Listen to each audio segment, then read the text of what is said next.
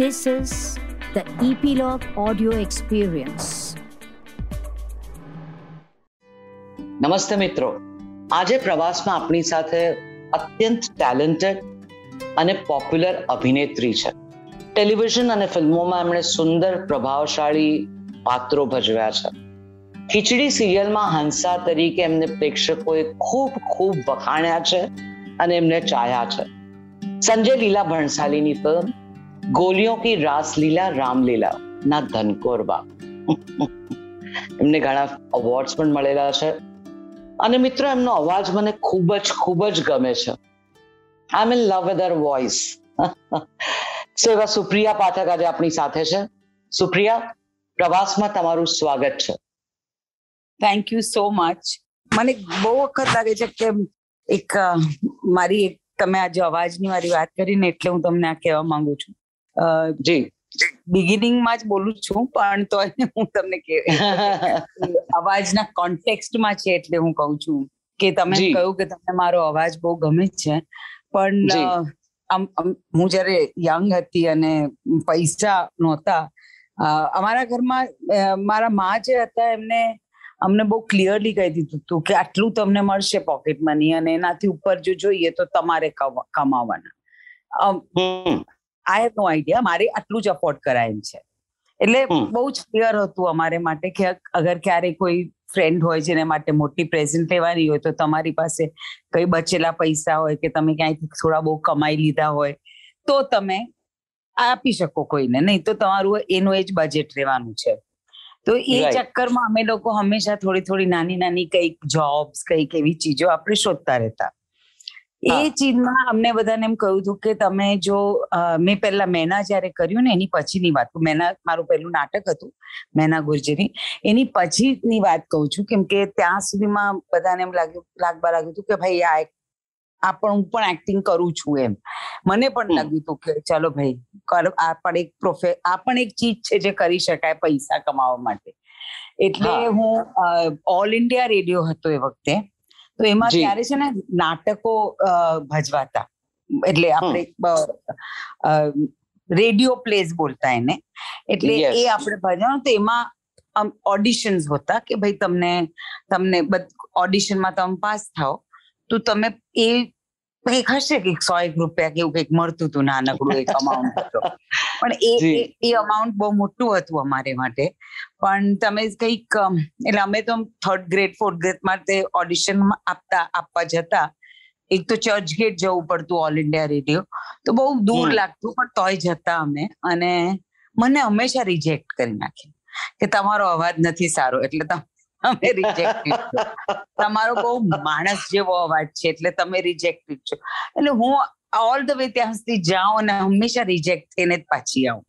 બહુ મને બહુ બહુ નિરાશ થઈ જતી અને પછી જયારે કલયુગ મળ્યું અને કલયુગ મેં મારી પહેલી ફિલ્મ હતી એ મેં એ મેં પરફોર્મ કર્યું અને એમાં બધા જયારે રિલીઝ થઈ તો બધાએ જ મારા અવાજની ખૂબ વખાણ કર્યા કે આનો અવાજ બહુ સારો છે આનો અવાજ. તો એની પછી ઓલ ઇન્ડિયા રેડિયો વાળાએ મને ફોન કર્યો કે તમે અમારે માટે બોલશો? ત્યારે મેં ના. પાડી. મેં ના હું તમારી માટે નહીં બોલું. કેમ કે તમને મારો અવાજ નહોતો ગમ્યો સો આઈ એ ત્યારથી મને લાગ્યું કે જો કોઈને કંઈક ચીજ ગમશે ને કોઈને કંઈક ચીજ નહીં ગમે તમે બધાને પ્લીઝ કરવા માટે કોશિશ કર્યા કરો પણ બધા કઈ પ્લીઝ થવાના નથી. That was my hmm. First lesson in this aspect of life right, right. But I genuinely am in love with your voice and also in love with you and your oh thank you acting and everything.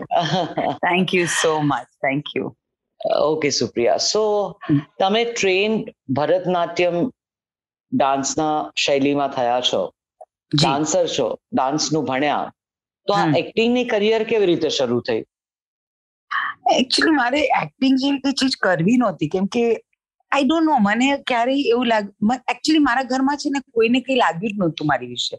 બધા મારા વિશે worried હતા કે આ કરશે શું લાઈફમાં you know મારી માં તો ગીવ અપ જ કરી ગઈ હતી કે આનું તો કઈ થવાનું નથી. મારા ફાધરની હું પેટ હતી.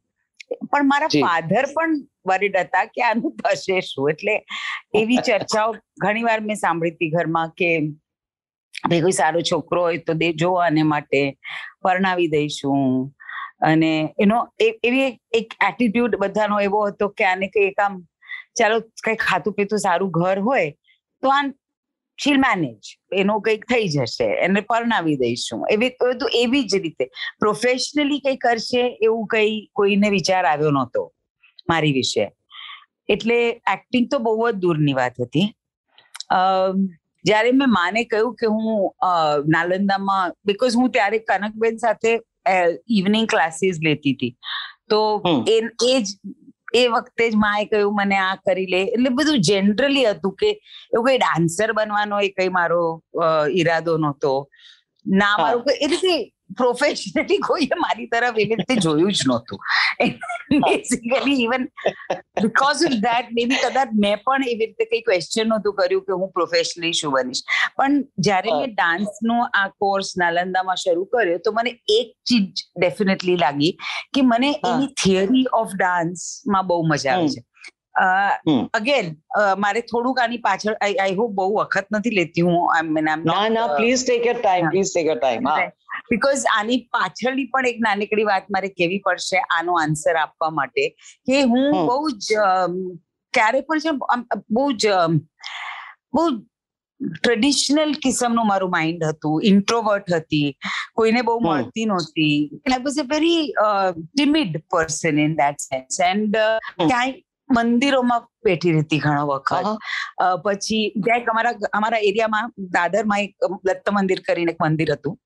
Which was my favourite joint I use to be એટલે હું ઘણી વાર કોઈને ક્યાંય ન મળતી હોઉં તો હું દત્ત મંદિરમાં હઈશ એવું બધા કહેતા.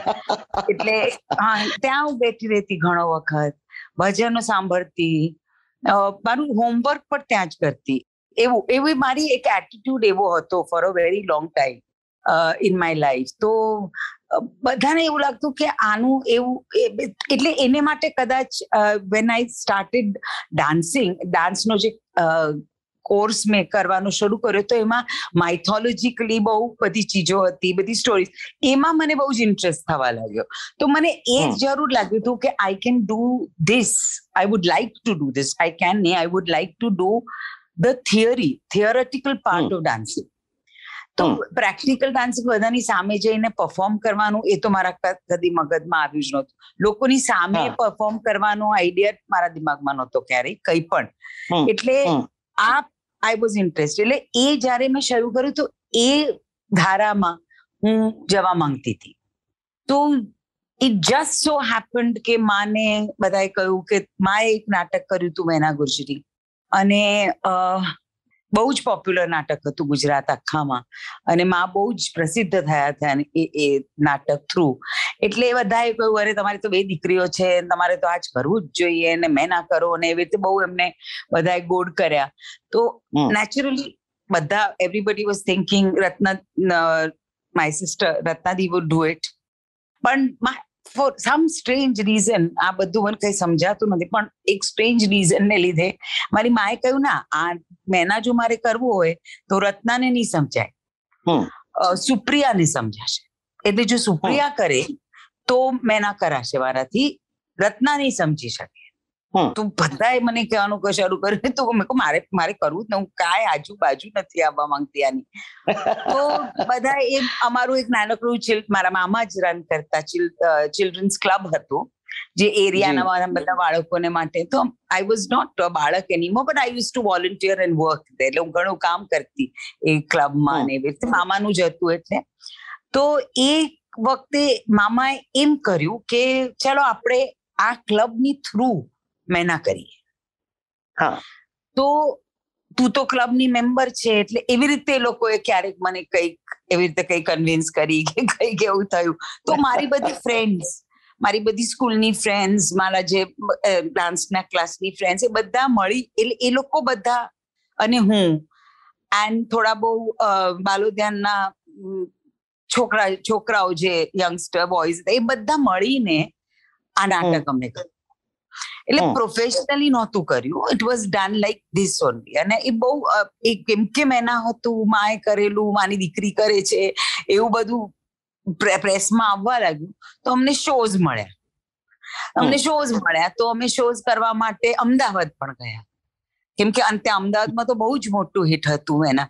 તો બધા વોન્ટેડ ટુ સી કે એટલે મને આઈ ફેલ્ટ લાઈક મને બહુ સ્ક્રુટિનાઇઝ કરી રહેલા છે બધા. કે આ ના હવે આ કેવી રીતે બધાની નજર એવી હતી ને મારી ઉપર. તો હું તો આને કરવા નહોતી માંગતી અને એની ઉપર આ બધું ટેન્શન પણ કોણ જાણે કદાચ હશે મારામાં એ એક ઇન્સ્ટિંક્ટ એન્ડ કેમ કે એક ડાન્સ થ્રુ પ્રેક્ટિકલ ડાન્સ કરવા કરતા કરતા અભિનયનો એક અહેસાસ થઈ જ જાય છે રિધમનો એક અહેસાસ થઈ જાય બોડીમાં.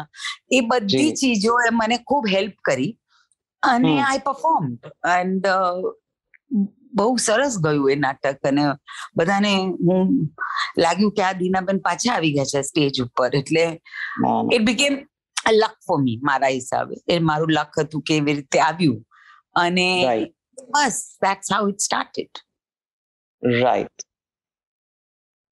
અને પછી કલિયુગ બાજાર ઘણી બધી ફિલ્મો કરી ટેલિવિઝન કર્યું અત્યારે વેબ સિરીઝ કરી રહ્યા છો. અમેઝિંગ સુપ્રિયા તમારા લાંબુ જર્ની છે. બહુ લાંબી થઈ છે યસ પણ તમે એન્જોય કરી હશે થરેલી આઈ બિલીવ બહુ જ બહુ જ. ના એક ચીજ મને એના કરતા કરતા જ ખ્યાલ આવી ગયો હતો. કેટલું પણ કહું મને એક્ટિંગમાં ખૂબ મજા આવે છે. એ મને ખ્યાલ એ વખતે જ આવી ગયો હતો કે the whole process of acting એમાં બહુ જ મજા આવે છે. એટલે એ એક વાત જરૂર હતી મારે માટે બહુ ઇમ્પોર્ટન્ટ જાણવી કે I don't understand the people around મને એ બધાની આ એટમોસ્ફિયર ને આ બધાના પોલિટિક્સ ને આ બધામાં મને કઈ જ ઇન્ટરેસ્ટ નથી. પણ મને એક્ટિંગમાં બહુ ઇન્ટરેસ્ટ છે. આઈ થિંક એ એક ચીજ મને ઘણી સસ્ટેન કરવામાં મદદ કરી છે. Right right and you've played amazing roles and amazing performances i must say. Thank you thank you Supriya હું રાજેશ ખન્નાની જબરજસ્ત ફેન રહી ચૂકી છું ઓકે અને તમારા father Baldevji Pathak he was designer ને જે રાજેશ ખન્ના ફેમસ ગુરુ કુર્તા થયા હતા જેના આજે આજે બી હું પ્રેમમાં છું તો please share about your father something is a designer and Of course, he did ah. it for, he used to do uh, designing for Dilip Kumar Saab also. જી એકચ્યુઅલી મારા ફાધર જે આવ્યા હતા ને એક એક નાનકડી આઈ થિંક શિમલામાં ક્યાંક નાનકડી જગ્યાથી એના પેરેન્ટ્સ સાથે I think Baba kind of all of they migrated to but they Punjabis so they migrated to Delhi તો દિલ્હીથી મારા પપ્પા અહીંયા મુંબઈ આવ્યા કામ શોધતા. અને મોટી ફેમિલી હતી એમની પાંચ ભાઈઓ અને ત્રણ બહેનોની. એટલે આઈ થિંક મને બહુ જ આમ ડિટેલમાં તો ખબર નથી કેમ કે બહુ યંગ એજ મારી બહુ યંગ એજ હતી જ્યારે એ ગુજરી ગયા. તો મારો એટલું બધું રિમેમ્બરન્સ નથી એમની પાછળની. રત્ના દીદીને કદાચ વધારે ખબર હશે. પણ મને મારે મારી રિલેશનશિપ એમની સાથે ખબર છે. પણ એ વેન એટલે ઘણી બધી એમને ચીજો ટ્રાય કરી. હી ઓલ્સો ગાડીઓનો વેપાર પણ કર્યો એમને. એટલે I I think use to sell cars એટલે તે એ વખતે છે ને ફોરેન ગાડીઓ નહોતી. આસાનીથી મળતી. પણ બાબા અને એમના એક પાર્ટનર હતા એમને એ લોકોએ કંપની શરૂ કરી ફોરેન ગાડીઓની. મેં એમ પણ સાંભળ્યું છે કે એ પહેલા આવ્યા ત્યારે ટ્રક પણ ચલાવતા. એટલે ઘણું બધું એમને કર્યું અને એની પછી આઈ થિંક એક પોઈન્ટ પર એમને આ એક એક સ્ટોર શરૂ કરવાની આઈડિયા આવ્યો હતો. કંઈક આવ્યો છે બીકોઝ મને જેટલું યાદ છે શ્રીમાન કરીને એમનો એમનો સ્ટોર હતો. And it was play it was at Dhanraj Mahal. Gateway of India પર ધનરાજ મહેલ કરીને બહુ સુંદર બિલ્ડિંગ છે. એમાં બાબા એ એ એક જગ્યા લીધી હતી એઝ અ રેન્ટલ અને he had started this showroom called Shriman. Shriman A time પર છે ને આવી બધી કઈ ચીજો નહોતી. આજકાલ તો it is a very common thing પણ એ વખતે આટલું મોટું શોરૂમ કપડા માટે મેન્સના કપડા માટે ઇમ્પોસિબિલિટી વિચારવા વિચાર હતો એક એક ઇમ્પોસિબલ વિચાર હતો. અ, કોઈએ પણ એવું વિચાર નોર્મલી બધા દરજી હતા.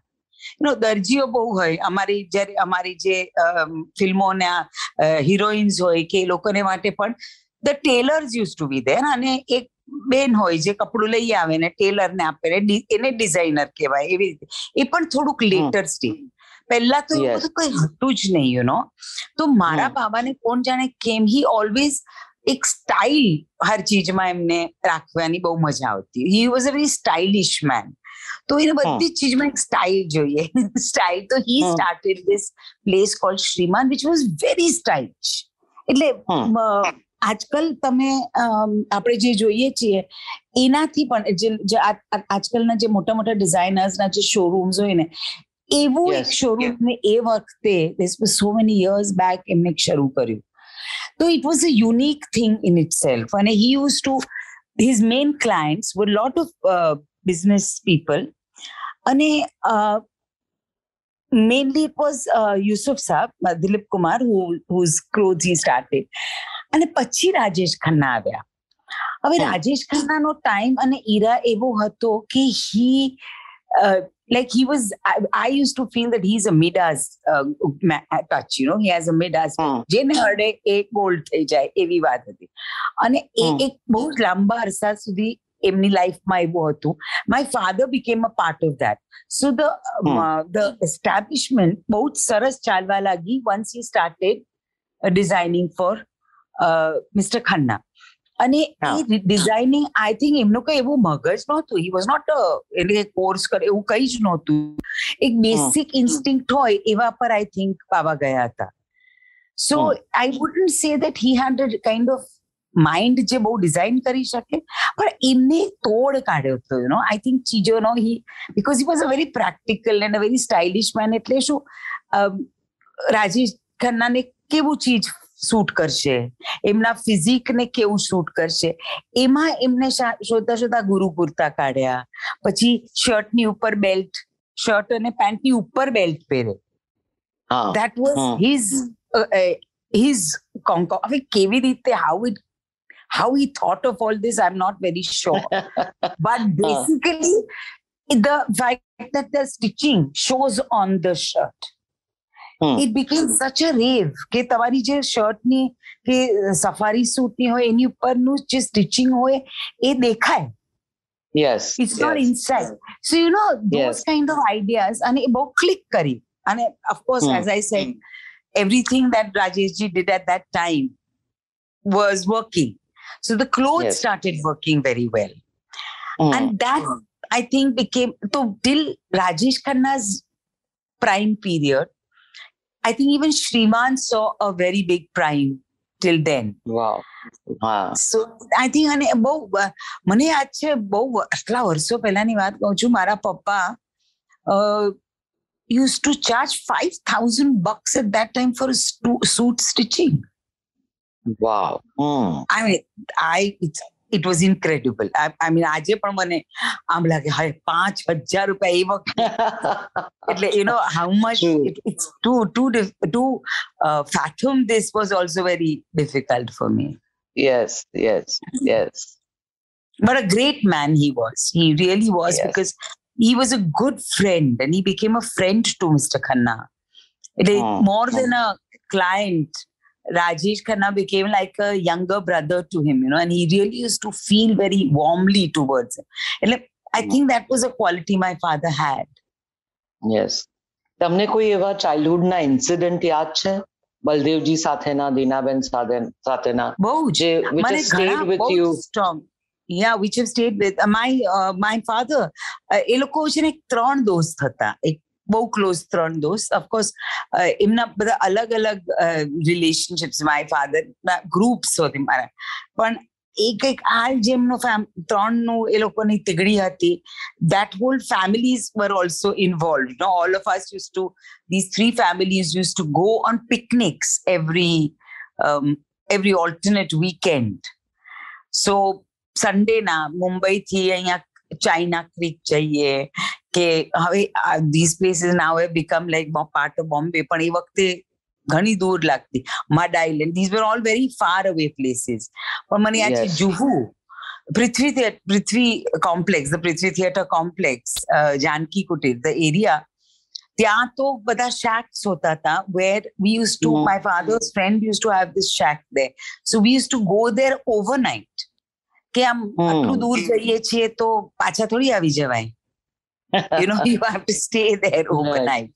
એવી રીતે so my and he was a great um, great host Baba Hmm. એટલે બા અને બાવાના ઘર I remember my parents house having parties all the time મતલબ એવરી ઓલ્ટરનેટ ડે અને મારા બાબાના ફ્રેન્ડ્સ આ જ આવે ત્રણ કે Hmm. અ, બે ત્રણ એમના બીજા ફ્રેન્ડ્સ હોય એવા આવે પણ પાર્ટીઝ જે મારા બાબા થ્રો કરે એ મારી માના ફ્રેન્ડ્સ માટે. એટલે. થિયેટરના બધા લોકો આવે રાઇટર્સ ખૂબ આવે પોએટ્સ આવે મ્યુઝિશિયન્સ આવે એ બધા આવે. એમાં મારા ફાધરને કઈ કનેક્શન નહીં. Because he. Was not he was not in the the film line or anything like that as such ના? પણ એની બહુ જ મજા આવે આવા લોકો સાથે ઇન્ટરેક્ટ કરવાની. And to host them You know hmm.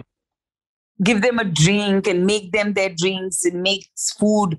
They, he used to cook in the house. He was the cook. મારા પપ્પા મમ્મીને બિલકુલ જમવાનું બનાવતા ના આવડે અને મારા પપ્પાને બહુ જ સારું આવડે એટલે મારી માએ એને જોઈને કહ્યું કે તને બહુ આવડે તો મારે આવવું જ નથી કિચનમાં તું જ સંભાળ એટલે she just easily just gave up everything to and so they had that kind of a, mm, I think, a understanding or whatever. But he used to do all that. So Madhuj, on a very stylish and a very a big level, oh. he would give parties for my mother's friends and my mother's acquaintances and my mother mother's colleagues.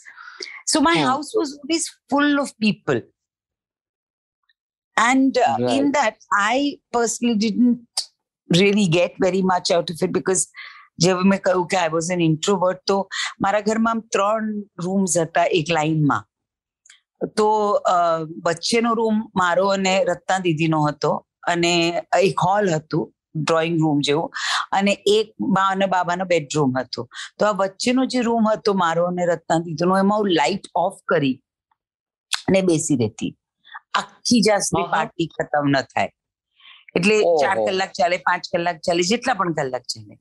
હું એ હમ. રૂમથી બહાર ના નીકળું એની પહેલા મેં બધી મદદ કરી હતી બીકોઝ માય એક બીજી ચીજ મારા પપ્પાની બહુ હતી કે બધાએ ઘરમાં કામ કરવાનું એવું નહીં કે હમ. તમે you have can get away like મને યાદ છે સન્ડેઝ એવરી સન્ડે અમે લોકો બ્રેકફાસ્ટ ખાવા ઉડીપી જતા યા મૈસોર કેફે જતા અ, માટુંગામાં that was every morn every Sunday breakfast અમારે ઇડલી ઢોસા ખાવ- જે ખાવાનું અને Wow. ત્યાંથી હમ. બહાર નીકળતા અ, કેફેથી કેફે થી બહાર એટલે મદ્રાસ કેફે થી બહાર નીકળીએ કે માઇસોર કેફે થી તો ત્યાં પેલા એનો બુક પેપર્સ ના સ્ટોલ્સ હોતા હતા પહેલાના ટાઈમમાં they used to be on the they used to be a man sitting with a kind of બાકડો.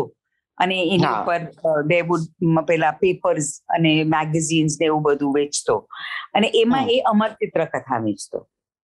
તો એ મને એવરી સન્ડે બે અમર ચિત્રકથા લેવાનું છૂટ હતી. એટલે મને એક બ્રેકફાસ્ટ ખાઈ પછી અમર ચિત્રકથા લેવાનું પછી અમારે બધાએ all four of us had to go Matunga બજારમાં જઈને શાક ખરીદવાનું. શાક ફ્રૂટ્સ અને એ બધું. ખરીદવાનું. એટલે મારા પપ્પા સાથે અમારે બધાએ જવાનું. અને બધું ખરીદવાનું. પછી ઘરે આવીને બધું સાફ કરીને ફ્રીજમાં મૂકવાનું કે બધું જે હાઉએવર હિયર પ્લાન્ટેડ પછી અમારા. એક બાલ્કની હતી એમાં પ્લાન્ટ્સ હોય એટલે એ અમારે ગાર્ડનિંગ કરવાનું.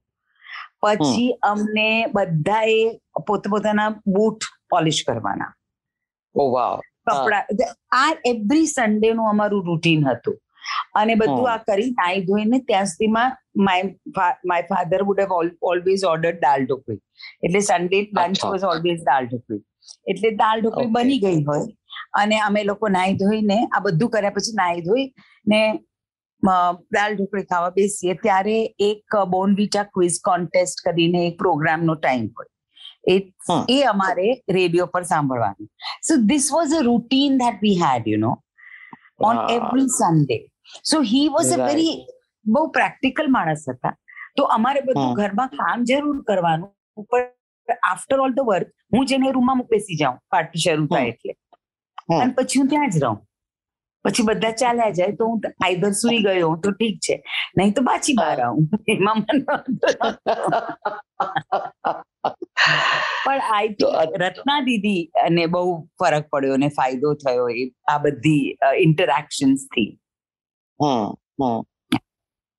પણ અત્યારે તમે જે સ્ટેજ પર છો ને ઇન્ડસ્ટ્રી સાથે આટલા સંકળાયેલા છો તો અત્યારે પાર્ટી સીન કેવો છે તમારો? જરાય નથી. હું હજી પણ એવી રીતે જ રૂમમાં બેસી બંધ કરી બેસી શકું.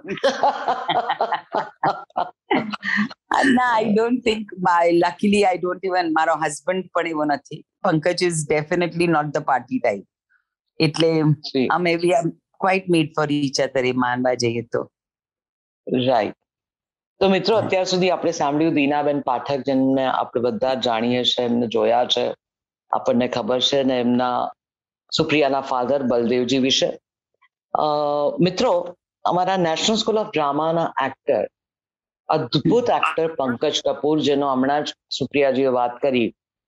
એ મારા સિનિયર છે એનએસડીના અને સુપ્રિયા તમારા એક ઇન્ટરવ્યુમાં મેં વાંચ્યું છે કે તમારા લગ્ન થયા પંકજ. સાથે પછી તમારા જીવનમાં એક ઠહેરાવ આવ્યો જી Now, what has been your married life and companionship or friendship?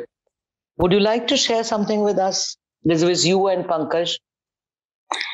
Yeah sure I mean I મને ઘણી વાર એવું લાગે છે કે મારી લાઈફમાં પંકજજી જ્યારે આવ્યા ને ત્યારે એવી એક સ્થિતિમાં હતી મારી લાઈફ જે બહુ જ ટર્મોઇલની અંદર. મારા ફાધર ગુજરી ગયા એની પછી મારી લાઈફ બહુ જ ટ્રબલ્ડ અને ટર્મોઇલ રહી. પ્રોફેશનલી કામ ખૂબ કર્યું કામ પણ કરતી હતી અને ઘણી બધી ચીજો મારી લાઈફમાં થઈ.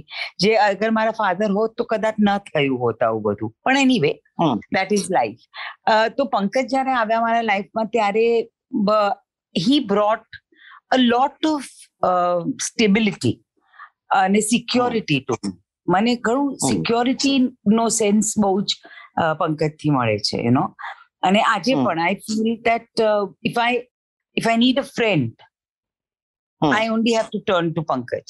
I I don't have any other uh, place. I know I have one, two more very very very strong friends. Uh, that is my son and my daughter, uh, Ruhan Hmm. and Sana. Those are very very close friends of mine. એટલે મારું family is more like friends to me, you know.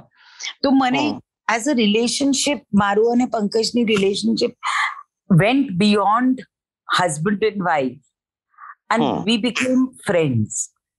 અમે જ્યારે મળ્યા ત્યારે એક બહુ જ strong attraction બહુ જ અ, અમ, તમે જે રીતે કહ્યું આઈ રિયલી ફીલ કે it's he is one of the most fabulous actors I have ever seen એટલે Yes. I I was so much in of him કે એઝ એન એક્ટર ઓલ્સો મેં એક રૂ- રૂકા ફેસલા જોયું હતું when I before I met him I seen his films તો there was a kind of aura around him which was there uh, there's the Yes. Karamchand had already come. So, you know, there was a lot of aura around him. Uh, so when Yes. I met him, there was a kind of, um, I'm in awe of this person. Uh, જેવો feeling હતું અને પણ I think even he felt that there was a great very strong attraction towards each other.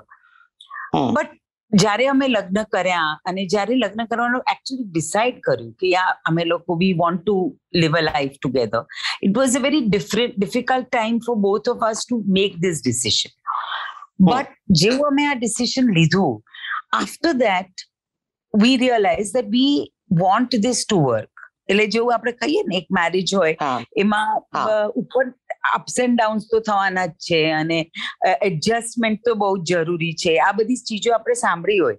અને પણ when it comes to doing it કેટલું કરી શકો છો કે નહીં એ તમારી ઉપર છે. અને તમારા ગ્રીટ ઉપર છે. દેટ ઇઝ વોટ હું બિલીવ કરું છું. કે. If somebody wants a relationship to work then they have to both parties એ ખૂબ જ કામ કરવું પડે છે ટુવર્ડ્સ દેટ રિલેશનશીપ અને ઘણી સેક્રિફાઈસીસ ને ઘણી ચીજો એકબીજા માટે કરવાની ક્ષમતા પણ હોવી જોઈએ અને ઈચ્છા પણ હોવી જોઈએ. તો આઈ થિંક અમારા બેમાં ઈચ્છા બહુ સ્ટ્રોંગ હતી કે we want this to work and we want this to be તો અ લોટ ઓફ દેટ એમાં પછી સના આ first baby that she brought in a lot of happiness into our life. એટલે એક બહુ સ્ટ્રોંગ બોન્ડિંગ થઈ ગયું અમારી બેવની વચ્ચે અને પછી અમે when when then I lost my father in law and Pankaj was very close to him તો એ બધા પછી we went through again uh, he was very troubled by losing his father so a, that again brought us together to solve issues you know because we had to stand for each other એ બધી પ્રોસેસમાં then my son came ruhan when he came he bind binded all of us totally એટલે we became a four we force four people became quite for a very long time Gopiben અમે એક બહુ strong unit હતા બચ્ચા નાના હતા એટલે અમે બધું એ લોકો એને માટે કર્યું બધું અમે સાથે રહીએ એટલે કર્યું અમે પ્રોડક્શન કંપની પણ એને માટે શરૂ કરી કે બધાએ સાથે રહેવા તો